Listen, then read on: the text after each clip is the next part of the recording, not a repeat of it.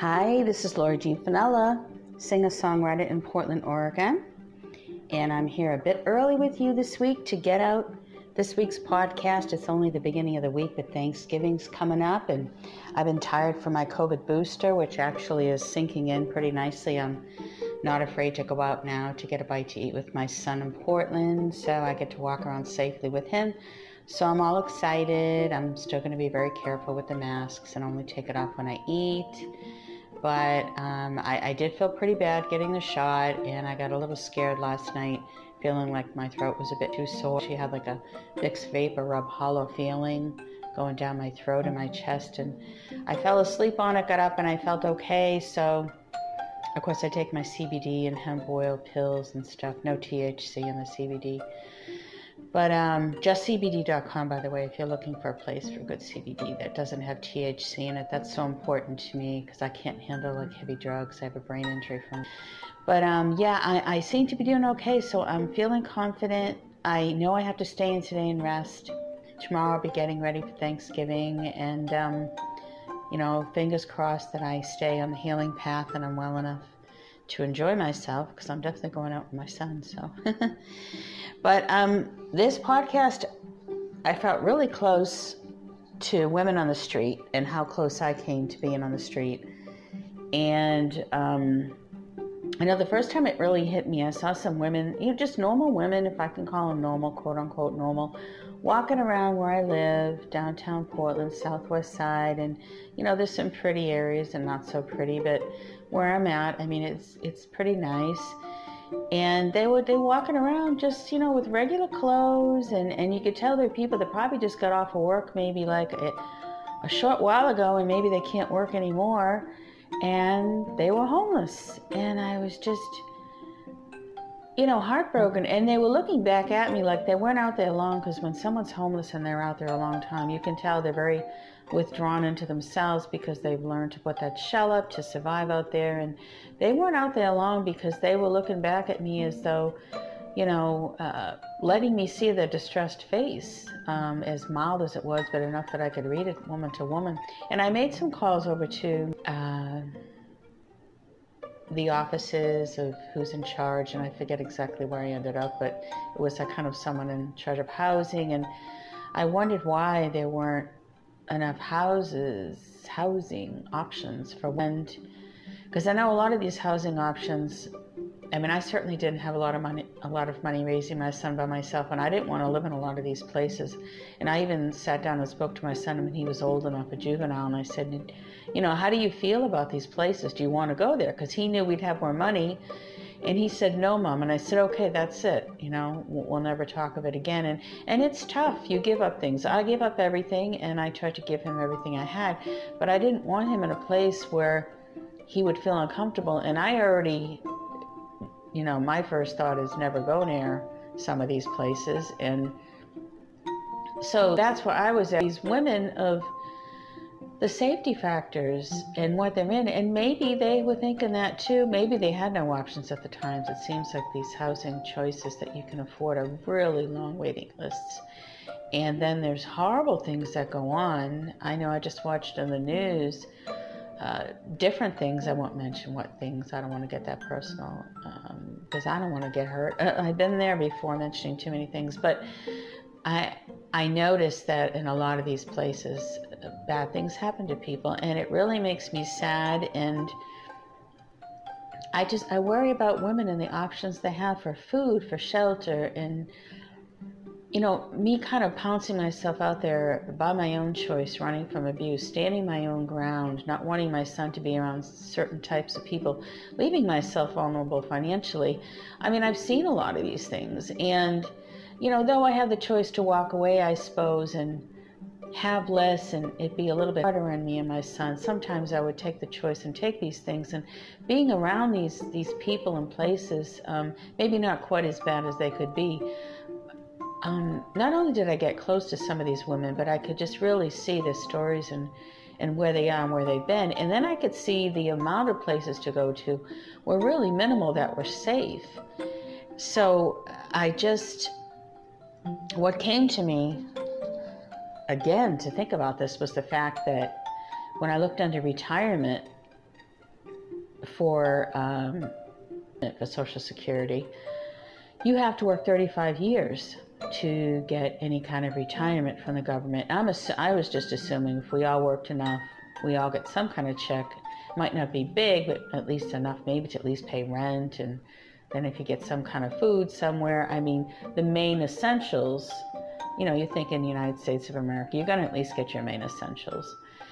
Well, I mean, if you don't work, first of all, enough, you don't get anything. And then if you don't work 35 years, it just goes down from there.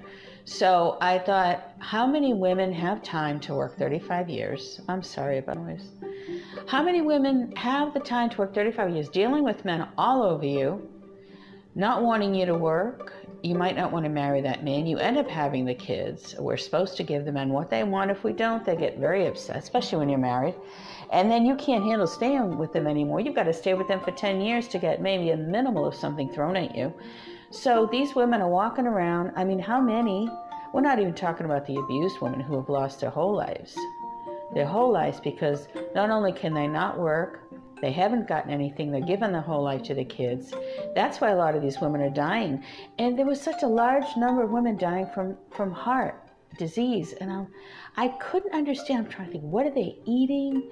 You know, what's what's going on? And you know, I keep finding out more and more things how you get autoimmune diseases just from being knocked around. You get brain damage from being pushed around. Even lightly, the men are thinking from their end. I don't really think these men want to permanently injure a woman. Now, permanently injure her life, yes, that's a whole nother topic.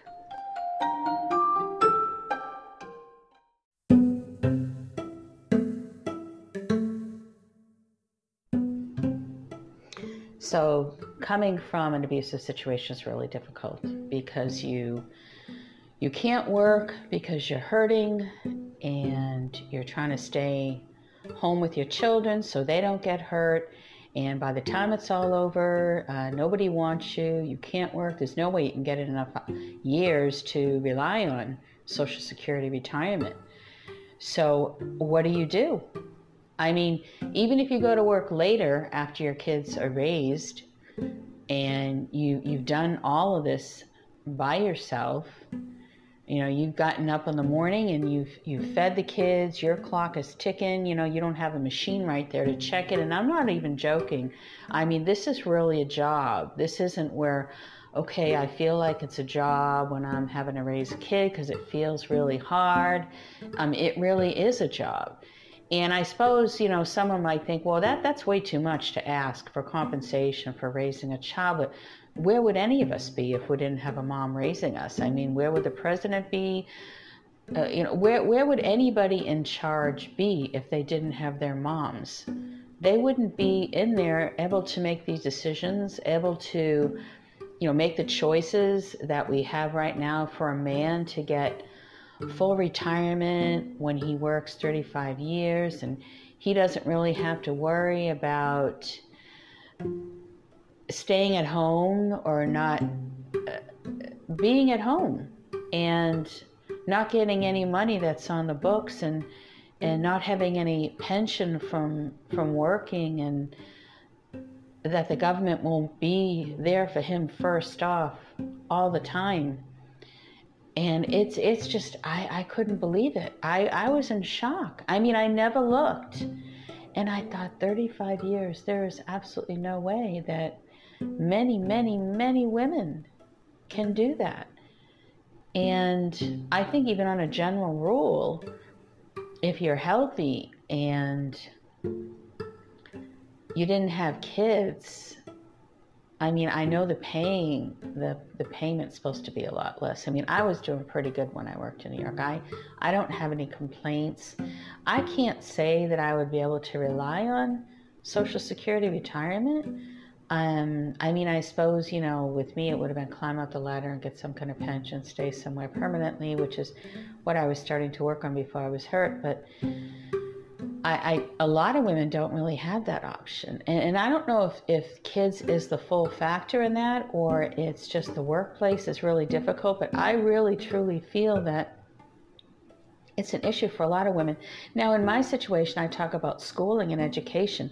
Now, if you're not trained to get these higher paying jobs. You're left at minimum wage or a bit higher. Now you work your whole life and then you you have to retire because people don't want to hire you anymore or however that works. Maybe you can only work part time, you're tired, you don't feel well. I mean, we know one out of 3 women women's bodies have been abused in some way and they suffer or die early or they just can't work to that extent they should be number one looked into women's body have women's bodies have more stress on them than, uh, than others uh, than men because it's just a factor in our life all the things that our body goes through so what ends up happening these women only get 40% of what they've made, it automatically drops. Uh, that's what I read. And if you're already making hardly anything, and then you're bringing in half, how are you going to pay rent? How are you going to pay your bills? There's no pension at a lot of these companies that these women work for. And so all of a sudden you're homeless, working your whole life. And some of these women have even raised children. So it's like, okay, well, thank you. Thank you, but bye. We're done with you. And I just was uh, like swallowing this huge ball in my throat and body when I read all that. And just everything coming around back to me. Why these things are happening to women, why they're dying so early, on top of the physical and emotional abuse, is because we're not here for them. And I really don't think it's too much to ask for there to be a plan for a mom's retirement plan. And now, I think women in general, someone should be there for them. I think there should be more services. I think that there should always be housing for women, safe housing.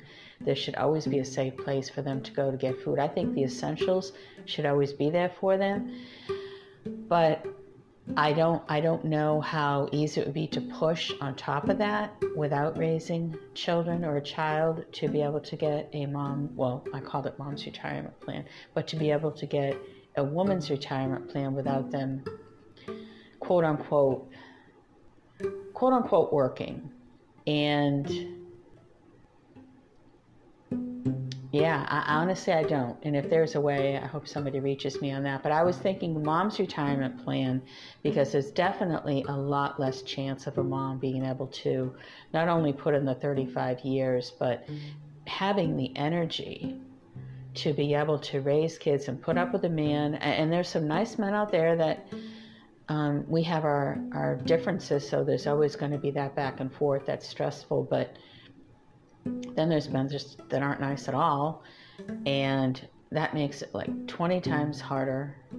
And even if we do put up with them and stay with them for the 10 years, we're not going to get a whole lot back from it, was what I had what, what I was reading is what I felt I was comprehending.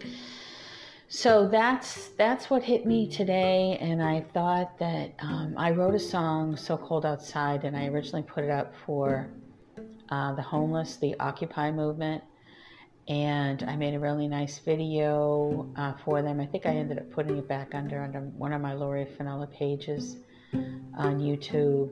Um, I don't really work heavily with YouTube anymore, especially with that channel that I was using. But um, yeah, I, I, thought that would be perfect. It's one of my first songs, and it was just, I was just getting into music, and I was just in that kind of cold outside mm-hmm. feeling. Uh, that was when I was really hurt the worst from my abuse, and really being fingered upon as lying about abuse and really just trying to concentrate on healing physically and emotionally and not really what was going on around me. I knew that was the most important thing and the best for my son.